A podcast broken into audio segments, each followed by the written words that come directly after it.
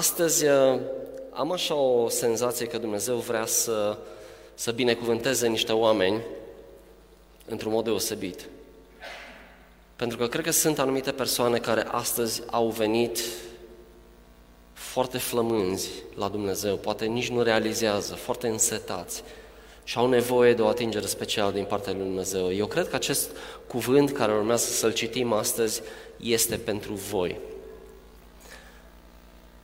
Poate că nici nu te mai simți în stare să te rogi, pentru că ești într-o stare destul de joasă. Lasă ca acest cuvânt efectiv să, să pătrundă în tine, absoarbe ca un burete și lasă să-și facă efectul, pentru că Duhul Sfânt este aici, Dumnezeu este între noi și Dumnezeu își va face lucrarea Lui. Așa că vreau să vă uh, invit să ne plecăm împreună capetele, o să ne rugăm pentru ceea ce urmează să facem acum Doamne, îți mulțumim pentru cuvântul Tău. Îți mulțumesc că cuvântul Tău este o adevărată hrană pentru sufletele noastre, așa cum mâncarea este o hrană pentru trupurile noastre. Și, Doamne, nu putem trăi fără cuvântul Tău, pentru că sufletul nostru tânjește după Tine și el nu este hrănit decât cu cuvântul Tău. Îți mulțumim că l avem din belșug. Îți mulțumim că ne este disponibil și astăzi te rugăm să-l faci viu pentru fiecare dintre noi pentru cei care îl știm foarte bine, pentru cei care nu îl știm aproape deloc sau nu, nu foarte bine. Fie ca acest cuvânt să prindă viață pentru fiecare dintre noi. Mă rog în numele Lui Isus și toată lumea zice, așa să fie, amin, amin.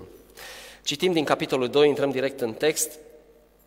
Este un, un eveniment foarte interesant, vă invit la nuntă. Ceea ce facem astăzi după este așa un fel de uh, gustărică care ar fi fost la o nuntă, niște sarmale, dar aici vorbim de o nuntă veritabilă și o să vedeți detaliile. A treia zi, așa, e bine? E mai bine? A treia zi, spune aici în capitolul 2, versetul 1, s-a făcut o nuntă în Cana Galilei. Mama lui Isus era acolo. La nuntă fusese chemați și Isus cu ucenicii săi. Când s-a terminat vinul, mama lui Isus i-a zis, nu mai au vin!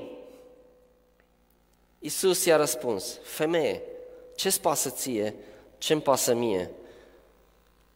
Nu mi-a sosit încă ceasul. Mama lui le-a zis slujitorilor, faceți orice vă va spune. Erau acolo șase vase de piatră, după obiceiul de curățire al iudeilor, în fiecare încăpând două sau trei măsuri. Iisus le-a zis, umpleți vasele cu apă. Și ei le-au umplut până sus. Atunci el le-a zis, acum scoateți din ele și duceți mai marelui ospățului. Și ei i-au dus. Mai marele ospățului a gustat apa care fusese făcută vin. El nu știa de unde este, însă slujitorii care scoseseră apa știau. L-a chemat pe mire și i-a zis, Orice om pune mai întâi la masă vinul cel bun, apoi, după ce oaspeții au băut mult, îl pune pe cel mai puțin bun. Tu însă ai ținut vinul cel bun până acum. Isus a făcut acest început al semnelor lui în Cana Galilei și și-a arătat slava, iar ucenicii lui au crezut în el. O poveste extraordinară care arată începutul semnelor lui Isus, minunilor care urmau să se întâmple pe tot parcursul vieții și aceste minuni se întâmplă de 2000 de ani încoace. Pentru că Isus încă este viu, încă face minuni în viețile noastre și dacă ne uităm cu atenție le vom vedea uh, la fiecare pas. Deci haideți să vă introduc un pic mai, mai adânc în poveste. Nunțile erau niște evenimente speciale pe vremea aceea. Erau, cum să zic, pregătite cu minuțiozitate, era un ritual care se întâmpla, erau lucruri atent pregătite din timp, se punea mare accent pe bucurie. Poporul evreu e un popor care știe să se bucure și așa era și atunci. Iar confortul la o nuntă era cheia. Nu puteai să ai o petrecere fără să ai confort, fără să ai mâncare, fără să ai vin, fără să ai de toate și din belșug. Era cheie să se întâmple lucrurile așa cum trebuie. Ba mai mult, inima petrecerii era vinul. În cultura lor, belșugul de vin reprezenta sursa bucuriei lor, a binecuvântării lui Dumnezeu. Dacă vă uitați în, în Vechiul Testament, veți vedea multe pasaje care vorbesc despre abundență, despre uh, avere, dacă vreți, și menționează ca vinul, făcând parte din această avere sau binecuvântare. La nuntă fusese rechemat și Iisus cu ucenicii săi, dar observăm că mama lui Iisus deja era acolo. Probabil că era mai de, mai, mai de acasă uh, și Iisus nu fusese decât invitat împreună cu ucenicii lui. Mama era acolo. Părea că era cumva parte din, din toată povestea asta. Așa că nu-i de mirare că la un moment dat, când vinul se termină, mama lui Iisus se autosesizează. Și la cine merge? La fiul ei. Însă, faptul că mirii s-au gândit să-L invite pe Iisus împreună cu ucenicii lui, cu câțiva dintre ucenici, că încă nu erau toți, la această nuntă s-a dovedit a fi probabil cea mai mare binecuvântare pe care acești miri au experimentat-o în viața lor, datorită a ceea ce urma să, să se întâmple. Și este un prim punct care vreau să-l subliniez, că ori de câte ori noi îl invităm pe Iisus la ceva din viața noastră, că e vorba de un eveniment, că e vorba de o căsnicie, că e vorba de o inițiativă pe care avem, că e vorba de un business, că e vorba de o relație între un băiat și o fată, în momentul în care îl invităm pe Isus, El este Cel care face ca toate aceste lucruri să prospere. Ba mai mult îndrăznesc să spun că atunci când îl ținem afară, este ca și când alungăm binecuvântările din viața noastră, din viața noastră binecuvântările pe care le-a pregătit Dumnezeu pentru noi. Așa s-a întâmplat. Isus a venit și a binecuvântat acest eveniment. Și faptul că Isus a fost invitat la o nuntă nu e nimic neobișnuit. Isus era contrar a ceea ce crede lumea astăzi, uh, era un personaj foarte plăcut, foarte agreat de oameni. Oamenii îl invitau până și fariseii care au ajuns să-l urască, totuși îl invitau și îl plăceau pentru că era ceva atractiv la el. Copiii erau primii care se duceau și, și stăteau pe genunchii lui, îl trăgeau de barbă și vorbeau cu el, se simțeau liberi cu el. Acesta este Isus. Isus, în conceptul lumii actuale, este un personaj distant, este un personaj rece, un personaj îndepărtat, un personaj care nu se implică în viața personală a noastră ca și oameni. Noi suntem undeva aici pe pământ, El e sus cu treaba Lui în ceruri. Nimic mai fals decât atât. Isus era un personaj agreat atunci și Isus este exact la fel și astăzi, pentru că El este total interesat de binele nostru, el este Cel care dă culoare vieții noastre în momentul în care noi îl invităm. Și asta vrea să facem. Și asta au făcut acești miri. L-au invitat pe Isus și iată ce s-a întâmplat. Isus salvează situația, pentru că probabil petrecerea, așa cum se întâmpla atunci, durea de ceva zile. La un moment dat, coșmarul oricăror tineri care își plănuiesc nunta cu mulți, mulți, mulți ani înainte, care visează la nunta lor din tinerețe și la toate detaliile și cum o să fie și abundența de acolo, coșmarul lor prinde viață, se întâmplă. Și nu mai este doar un simplu vis urât, este o realitate, s-a terminat combustibilul, s-a terminat vinul de la petrecere, așa ceva era inacceptabil, era ceva de neconceput, era o rușine, era o rușine pentru ei, pentru mulți ani de atunci încolo, dacă acest eveniment ar fi rămas așa. Dar Isus vine și salvează situația. Nu se putea întâmpla ceva mai penibil decât să rămână cineva la o nuntă pe vremea aceea fără vin. Așa că atunci, când s-a terminat vinul, mama lui Isus i-a zis acestuia, nu mai au vin! Și Isus face o remarcă care pare foarte nepoliticoasă. Dar o să vedem în context că nu este așa. Nu știm de ce mama lui Isus a venit la el și i-a zis cumva să rezolve el situația. Nu știu dacă mama lui Isus a așteptat neapărat la un miracol, pentru că Isus încă nu făcuse niciunul, Dar probabil pentru că Isus era deja cunoscut ca un profet, ca un om care știa să vorbească bine, probabil că s-a dus la el și a așteptat cumva să, să rezolve situația, poate cu un discurs frumos, să petecească cumva toată situația. Nu știm ce s-a întâmplat. Biblia nu dă explicații foarte clare și nici nu contează foarte mult. Important este ceea ce s-a întâmplat. Și faptul că mama lui Isus a făcut-o din pură sinceritate, pentru că a vrut să salveze acea situație penibilă. Și am spus, vinul este simbolul veseliei în acele timpuri. În, în, în Psalm 104, uh, versetul 15, spune acolo că vinul face inima omului fericită. Aici probabil trebuie să fac o paranteză, ok? Nu se referă la a te face criță, nu la aia se referă, este ceva cultural ce era atunci. Și Isaia 55 spune Dumnezeu prin, prin, prin gura prorocului, zice, voi, toți cei însetați, Isaia 55, versetul 1, voi, toți cei însetați, veniți la ape și cel ce nu are bani să vină, să cumpere și să mănânce.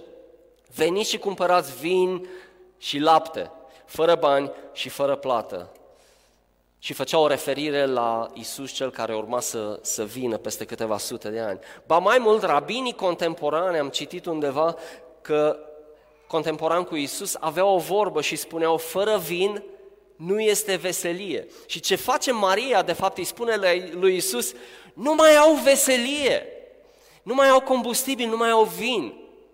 Așa ceva este inacceptabil. Și era o adevărată dramă. Și vedem cum Isus intervine imediat în această situație. Și vreau să știți, poate un prim punct pe care vreau să-l subliniez, aș vrea ca prin această predică să te aștepți ca Isus să vină și să intervină în situațiile tale, oricare ar fi ele, indiferent cât de imposibile par și cât de penibile, pentru că Isus este gata să intervină. Este același Isus care a fost atunci, același este și acum, este la dreapta lui Dumnezeu și mijlocește pentru noi. Ce privilegiu! El abia așteaptă să intervină în viața noastră și El intervine în viața noastră de multe ori atunci când noi îl invităm. Bineînțeles că inițiativa Lui este a Lui de fiecare dată. Dar dacă vrei să trăiești o viață adevărată cu Dumnezeu, indiferent că ești matur spiritual, indiferent că încă nu-L cunoști personal pe Dumnezeu. Vreau să știi că asta este o invitație, dacă vrei, din partea lui Dumnezeu, din partea lui Isus direct. Lasă-mă să pătrund în lumea ta și vei vedea cum ți-o transform. Pentru că asta știe să facă Dumnezeu. El este perfect, El este Dumnezeu perfect. Dacă te simți că viața ta nu e împlinită, Cheamă-L pe Dumnezeu în viața ta și lasă-L să o transforme. Dacă te simți că nu mai ai putere să te lupți, cum spuneam la început, îmbracă-te cu acest pasaj, cu acest mesaj de astăzi, ca și cu o haină. Pur și simplu ia și absoarbe și, și lasă-L pe Dumnezeu să facă restul. Și vei vedea că o face. Dar dacă ești matur spiritual, ia acest exemplu, pentru că Biblia ne vorbește și ne învață de fiecare dată și crești în experiența ta cu Dumnezeu și învață să recunoști intervențiile divine în viața ta. Pentru că cu cât recunoști mai mult și cu cât mulțumești lui Dumnezeu mai mult, cu atât vei vedea mai multe astfel de miracole. Și deși pare că Isus, întorcându-ne la textul nostru, o repede parcă pe, pe mama lui, pe Maria, el nu face decât să arate că raportul dintre el și ea începe să se schimbe. Nu mai este doar fiul Mariei, este fiul lui Dumnezeu și acum directivele nu le mai primește de la mama, le primește de la Dumnezeu, de la tatăl lui. Și cumva parcă intervine în, în, în, în viața lui Isus și spune, n-a fost plănuit evenimentul ăsta și totuși îl vedem pe Isus că răspunde la această uh, solicitare din partea mamei lui. Și ceea ce face este absolut incredibil. Mama tot mamă. Iisus se salvează situația. Așa că Iisus vine și o face. Deși nu i-a sosit ceasul, se pare că tocmai acest ceas a devenit rampa de lansare a tuturor minunilor de care auzim în Noul Testament și pe care noi și astăzi, ca și ucenici ai Lui, le experimentăm și sunt la dispoziția noastră. Erau acolo, spune în versetul 6, uh, șase vase de piatră după obiceiul de curățire al iudeilor, în fiecare încăpând două sau trei măsuri. Acum, trebuie să știți că pe vremea iudeilor, tradiția lor era extraordinar de importantă și uh, tradiția era, așa cum am zis, a lor mai mult decât a lui Dumnezeu. Dar în tradiția lor uh, intra și chestia asta, că trebuie să se spele pe mâini de fiecare dată. Cred că ar fi fost o reclamă extraordinară pentru timpurile de astăzi la reclamele anti-Covid, da? Spălați-vă pe mâini zilnic. Cred că dacă veneau farisei, spre dați-vă-mă la o parte să vă arătăm noi cum trebuie să vă spălați pe mâini. Așa făceau. Și la orice eveniment, la orice situație, ei aveau vase de piatră mari, frumoase, unde veneau și se spălau pe mâini, arătându-lui Dumnezeu că trebuie să fie curați. Evident, curăția trebuia să fie pe dinăuntru și nu pe din afară, asta n-au înțeles dar nu asta e tema noastră de astăzi. Însă îmi place ce face Isus. Ia această apă în care oamenii s-au spălat și transformă această apă în vin. Spune Isus, umpleți vasele cu apă și ei le-au umplut până sus. Fiți atenți! În aceste vase intrau aproximativ 700 de litri de vin, de apă, pardon. Puteți să vă închipuiți, zice acolo că le-au umplut până sus. Deci putem trage o concluzie logică că erau undeva pe la 700 de litri de vin, de cea mai bună calitate, de cel mai scump vin posibil. Vă închipuiți, din apa murdară unde s-au spălat pe mâini, Iisus vine și transformă acest, această apă murdară în cel mai bun vin. Și vă spun, viața noastră pare deseori uh, exact la fel. Noi venim cu situațiile noastre, noi venim cu apa noastră murdară, dacă vreți, la Dumnezeu, venim cu, cu situațiile dificile, venim cu bolile noastre, cu suferințele noastre, cu nevoile noastre, cu crizele noastre, cu, cu știu eu ce, ce probleme care par ca o apă murdară și venim și le dăm lui Isus și le transformă în cel mai bun vin de calitate maximă. Acesta este Isus. Și șocul este absolut imens pentru mir. De ce? Pentru că probabil că acest vin era mult mai mult decât ar fi fost nevoie la această nuntă. Dar Isus, tipic Dumnezeu, tipic Isus, în momentul în care vine să te binecuvânteze în viața ta, așa cum s-a întâmplat și aici, vine și îți dă ceea ce ai nevoie și îți dă mult mai mult. Probabil că acest dar de vin a devenit un fel de zestre pentru ei, un fel de cadou de nuntă, pentru că acest vin de cea mai bună calitate putea mai apoi să fie vândut și să strângă niște bănuți noi miri. Asta a făcut Isus. Putea să împlinească Isus doar nevoia și putea să o facă la mililitru, dacă vreți, pentru că era Dumnezeu și știa ce urmează să se întâmple. Putea să îndeplinească minunea până acolo încât să acopere doar nevoia de, de vin de la acea nuntă, dar el a zis nu, dau din belșug. Acesta este Isus.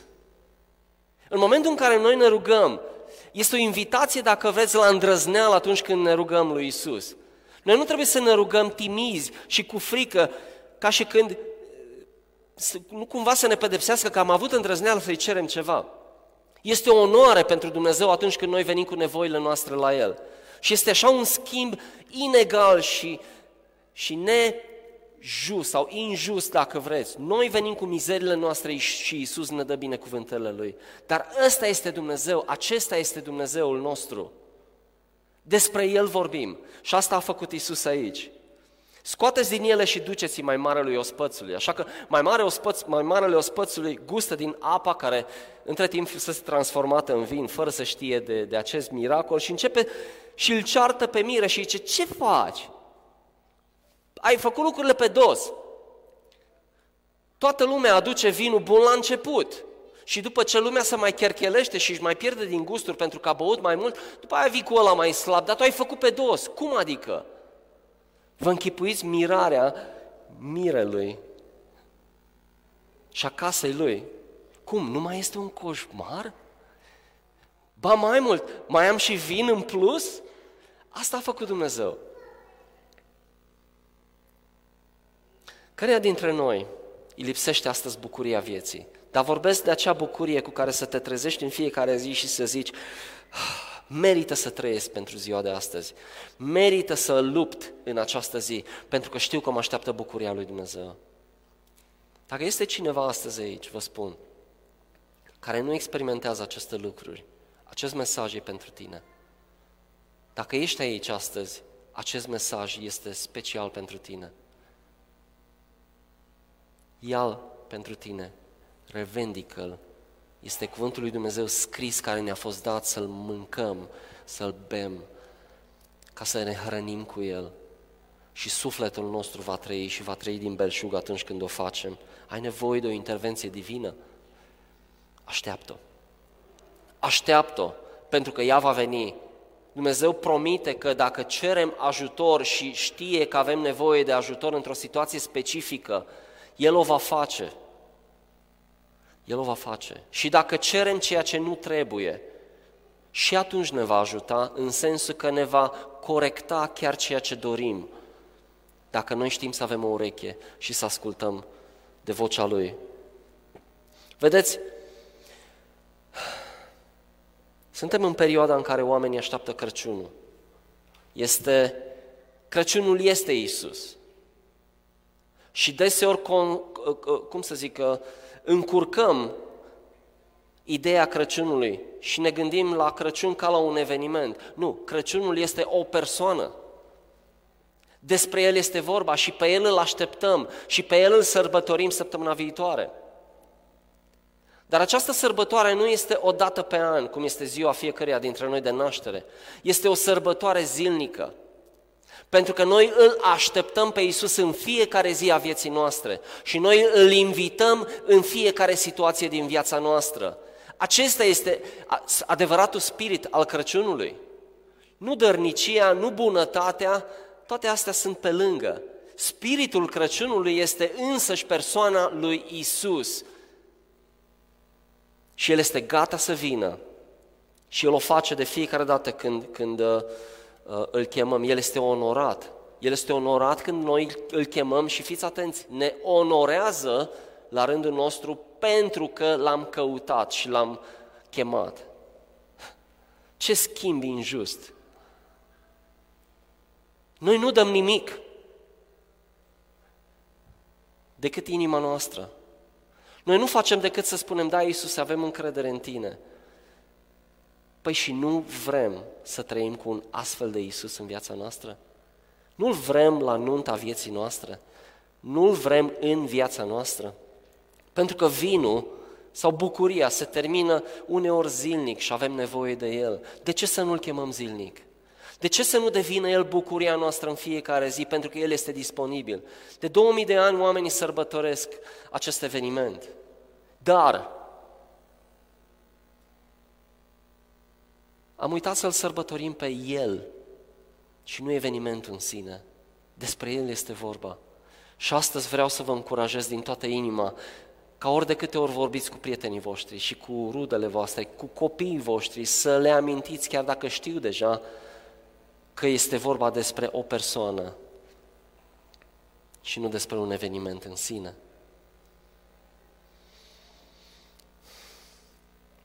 Iată ce au făcut slujitorii aceia.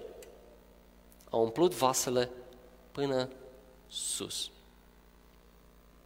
Iisus nu le spune neapărat să umple vasele până sus, însă ei le umple până sus. Mi se pare interesant această remarcă, acest mic detaliu. Și m-am gândit în timp ce citeam că calitatea este asigurată de Isus, însă deseori cantitatea este asigurată de noi. Nu se numește asta credință? Calitatea o dă Isus și întotdeauna va fi cea mai bună, însă cantitatea binecuvântărilor deseori, nu întotdeauna, pentru că Hristos în bunătatea Lui o face și fără să-i cerem noi, dar deseori cantitatea depinde de credința noastră. Dar acești oameni au umplut vasele până sus. În momentul în care vii cu o nevoie la Dumnezeu, ce-i ceri? Care este îndrăzneala ta cea mare atunci când vii la Dumnezeu? Doamne, numai un pic dacă poți să mă ajuți. Nu! Vorbești cu un Dumnezeu care are resurse care nu se termină niciodată, de ce să ceri un pic? Pentru că El, indiferent cât de mult îți dă, tot va mai avea să dea Și îți va da, și îți va da, și îți va da. Și va avea să dea și altora.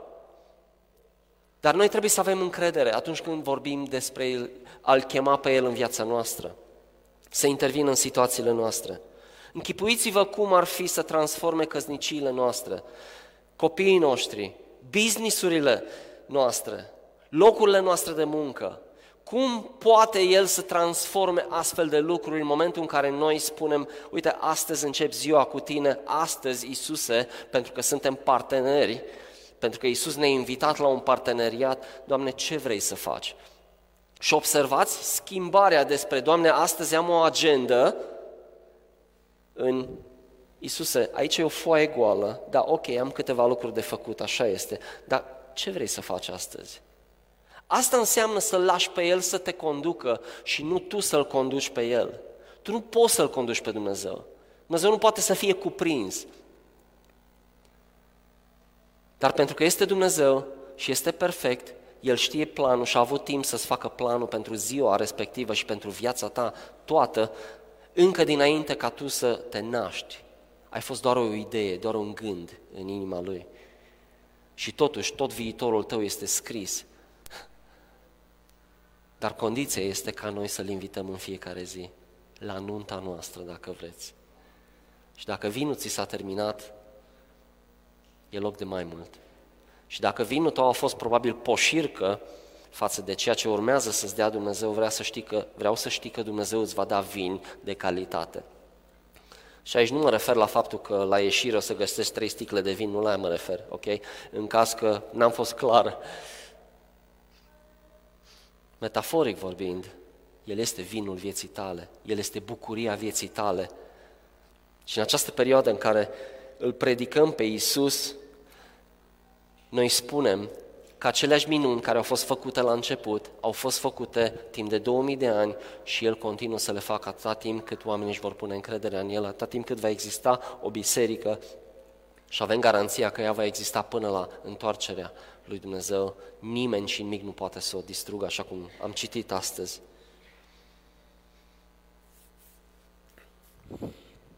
Nu era nimic fățarnic sau fals la Isus. Totul era real. Dragostea lui, acceptarea lui. Era intrigant. Onora femeile într-o vreme în care femeile nu erau considerate de, decât un accesoriu. El le onora.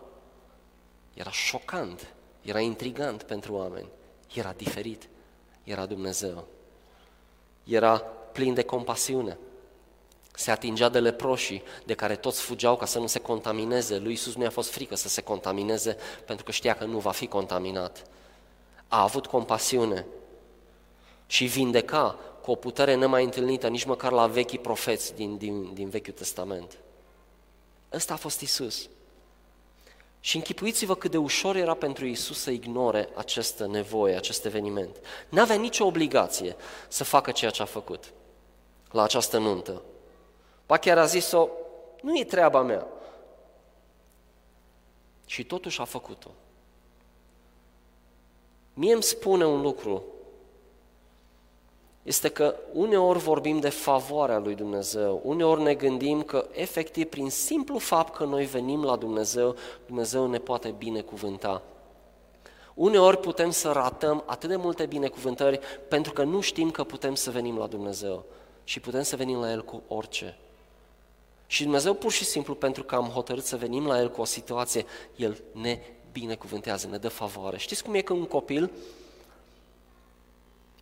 când vine la tine, tu nu ești pregătit neapărat să-i dai ceva. Evident, comparația nu e cea mai bună, că noi nu suntem Dumnezeu. Dar noi ca părinți, când vine un copil la noi și ne cere ceva, de cele mai multe ori îi dăm dacă e un lucru bun. nu e așa? Chiar dacă noi nu ne-am fi gândit să îl dăm. Cu cât mai mult face Dumnezeu astfel de lucruri. Dumnezeu se bucură când veniți cu nevoile la El, când venim cu nevoile noastre la El. Și ca o primă concluzie, și ne apropiem de final, Isus este întotdeauna interesat să ne ajute și El întotdeauna va interveni cu o soluție divină. El nu va ignora, să știți, niciodată nevoile noastre, dacă noi suntem sinceri și suntem în disperată nevoie de un miracol. Acolo unde umanitatea noastră își uh, arată limitele, acolo încep oportunitățile lui Dumnezeu de a face o minune în viața noastră. Acolo unde limitările noastre ca și oameni spun nu pot mai mult, acolo Dumnezeu intervine, pentru că de acolo începe oportunitatea pentru Dumnezeu să facă o minune. Așa că nu vă speriați de nevoile și limitările voastre, pentru că sunteți oameni, suntem oameni. Așa ne-a creat Dumnezeu și culmea ne-a creat să fim dependenți de Creatorul Lui. Unii sunt ofensați de asta. Dar cine știe să, să, să te ajute mai bine decât Creatorul tău? Care îți cunoaște trecutul tău, îți cunoaște prezentul și îți cunoaște și viitorul. Îți va da cea mai bună soluție în problema ta.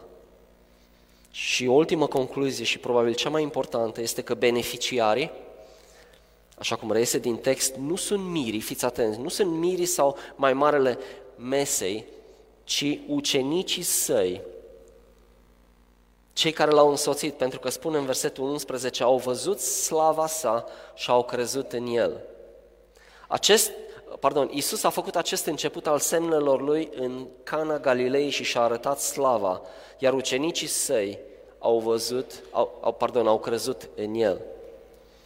Ultima concluzie este că orice miracol care se întâmplă în viața noastră este un semn către ceva mai mare. Către ce? Este un semn să credem în El și scopul final nu este doar să ne meargă nouă bine aici, deși este, este un fel de consecință. Scopul este ca noi să petrecem veșnicia alături de El, așa cum s-a întâmplat în acest pasaj cu ucenicii. Acest verset 11 este cheia, dacă vreți, întregului pasaj. S-a întâmplat o minune, iar concluzia este că ucenicii lui, care erau împreună cu el, cinci sau șase câți erau atunci, au crezut în el. Aceasta este concluzia finală. Și aceasta este concluzia pe care fiecare dintre noi vrem să o tragem în această dimineață.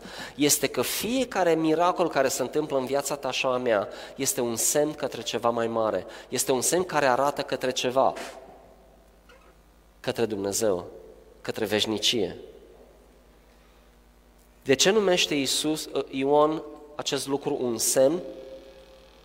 Dacă știți, uh, toată Evanghelia lui Ioan se distilează într-un singur verset din Ioan capitolul 20, versetul 31. Aș vrea să-l afișăm. Ioan 20, versetul 31 spune așa, dar lucrurile acestea, și se referea la toate minunile care sunt scrise în cartea Ioan, în Evanghelie lui după Ioan, toate lucrurile acestea au fost scrise pentru ca voi să credeți că Isus este Hristosul, Fiul lui Dumnezeu și crezând să aveți viață veșnică în numele Lui. Două lucruri, să credeți și doi, să aveți viață veșnică în numele Lui. Să credeți. Semnul acesta este nimic altceva decât un semn care arată spre ceva. Astăzi majoritatea oamenilor cred în Dumnezeu Dumnezeu, însă ceea ce trebuie să facem este să ne însușim această credință pentru noi. Biblia spune și dracii cred și se înfioară. Cu alte cuvinte, nu ajunge doar să crezi, trebuie să-ți însușești asta. Trebuie să-L inviți pe Dumnezeu în viața ta pentru că El este gata să te ajute. O faci? Și asta este o întrebare retorică, evident, la care trebuie să ne gândim fiecare în parte. și mai apoi să avem viață veșnică în numele Lui, așa cum și ucenicii Lui au văzut și au crezut în El. Și vreau să te întreb la final, ce semne a făcut Dumnezeu în viața ta până acum? Pentru că a făcut. Poți să remarci intervenții divine din viața Lui, poți să uh, îți aduci aminte că te-a salvat uneori de la moarte, că poate te-a vindecat într-un mod miraculos, că poate ți-a răspuns la o anumită rugăciune, Poate te-a aprovizionat într-un mod supranatural, într-o anumită situație. Poate ai, fost, ai primit favoare într-o, într-o situație nesperată, poate la locul de muncă sau oriunde. Ei bine, toate acestea sunt mai mult decât doar să-ți arate că ești protejat și iubit de Dumnezeu. Toate aceste intervenții divine ale lui Dumnezeu este să-ți arate că El este Dumnezeu și tu nu și că vrea ca tu să petreci veșnicia cu El. Este incredibil. Observați bunătatea lui Dumnezeu. N-am făcut nimic să merităm asta. Noi nu venim cu decât cu defectele și problemele noastre la Dumnezeu și Dumnezeu adoră acest lucru. Pentru că asta îi arată Lui că noi avem încredere în El. Așa că, dragii mei, în preajma Crăciunului vă spun, nu suntem singuri. Dacă ai crezut că trebuie să te descurci singur în, în viața ta, în căznicia ta, cu copiii tăi, în afacerea ta sau mai știu eu ce, vreau să știi că nu ești singur. Afacerea ta, de fapt, nu este afacerea ta, căznicia ta nu este căznicia ta, copiii tăi nu sunt copiii tăi, sunt al lui Dumnezeu, tu doar le administrezi. Felul în care administrezi aceste lucruri dovedesc credincioșia ta și încrederea ta în Dumnezeu, iar Dumnezeu vrea să înveți din ce în ce mai mult să faci asta pentru că este o luptă zilnică, nu este odată și gata. Și mai apoi poți să-i mulțumești lui Dumnezeu, felul în care îți exersezi credința ta începe cu mulțumirea. Faptul că îi mulțumești de fiecare dată. Observați sau mai țineți minte acel eveniment cu cei 10 orbi care au venit la Isus? Toți au fost vindecați de Isus și unul dintre ei, care nici măcar nu era evreu, spune acolo, s-a întors la Isus și i-a spus, Doamne, îți mulțumesc. Remarcați ce a spus Isus? Credința ta te-a vindecat sau te-a mântuit. Și acolo nu se referea doar la faptul că a putut să vadă fizic, ci s-a referit la acel cuvânt în limba originală sozo, care se referă la mântuirea sufletului. Prin simplu fapt că a recunoscut puterea lui Dumnezeu și a venit și i-a mulțumit, omul ăla a fost mântuit. Înțelegeți cât de important este să învățăm să-i mulțumim lui Dumnezeu pentru lucrurile bune care se întâmplă în viața noastră. Pentru că ele au puterea de, de a te transforma și a-ți transforma viața. Aș vrea să ne ridicăm în picioare, acum la final. Dorința lui Isus este să știți ca viețile noastre să fie umplute cu bucurie abundentă, în ciuda dificultăților. Dumnezeu nu ne va scăpa de dificultăți, dar ne promite că va fi cu noi în mijlocul lor. Asta este viața pe pământ, din păcate. Așa spune Biblia. Dar El promite că nu ne va lăsa niciodată singuri. Și aș vrea să-i mulțumiți lui Dumnezeu și asta nu este doar un eveniment singular care îl facem, ci fie ca asta să devină obiceiul vieții noastre, să învățăm să-i mulțumim lui Dumnezeu pentru orice lucru. Eu v-aș încuraja astăzi când ajungeți acasă să vă luați câteva minute și să vă aduceți aminte de toate intervențiile divine în viața voastră și să-i mulțumiți pentru ele. Pentru că vă spun, ceea ce se întâmplă este că atunci când noi îi mulțumim lui Dumnezeu, de fapt, El va înmulți aceste binecuvântări în viețile noastre. Asta face Dumnezeu. Din acest motiv îl iubesc pe Dumnezeu și știu că și voi. Pentru că este bun, este veșnic bun, este fundamental bun.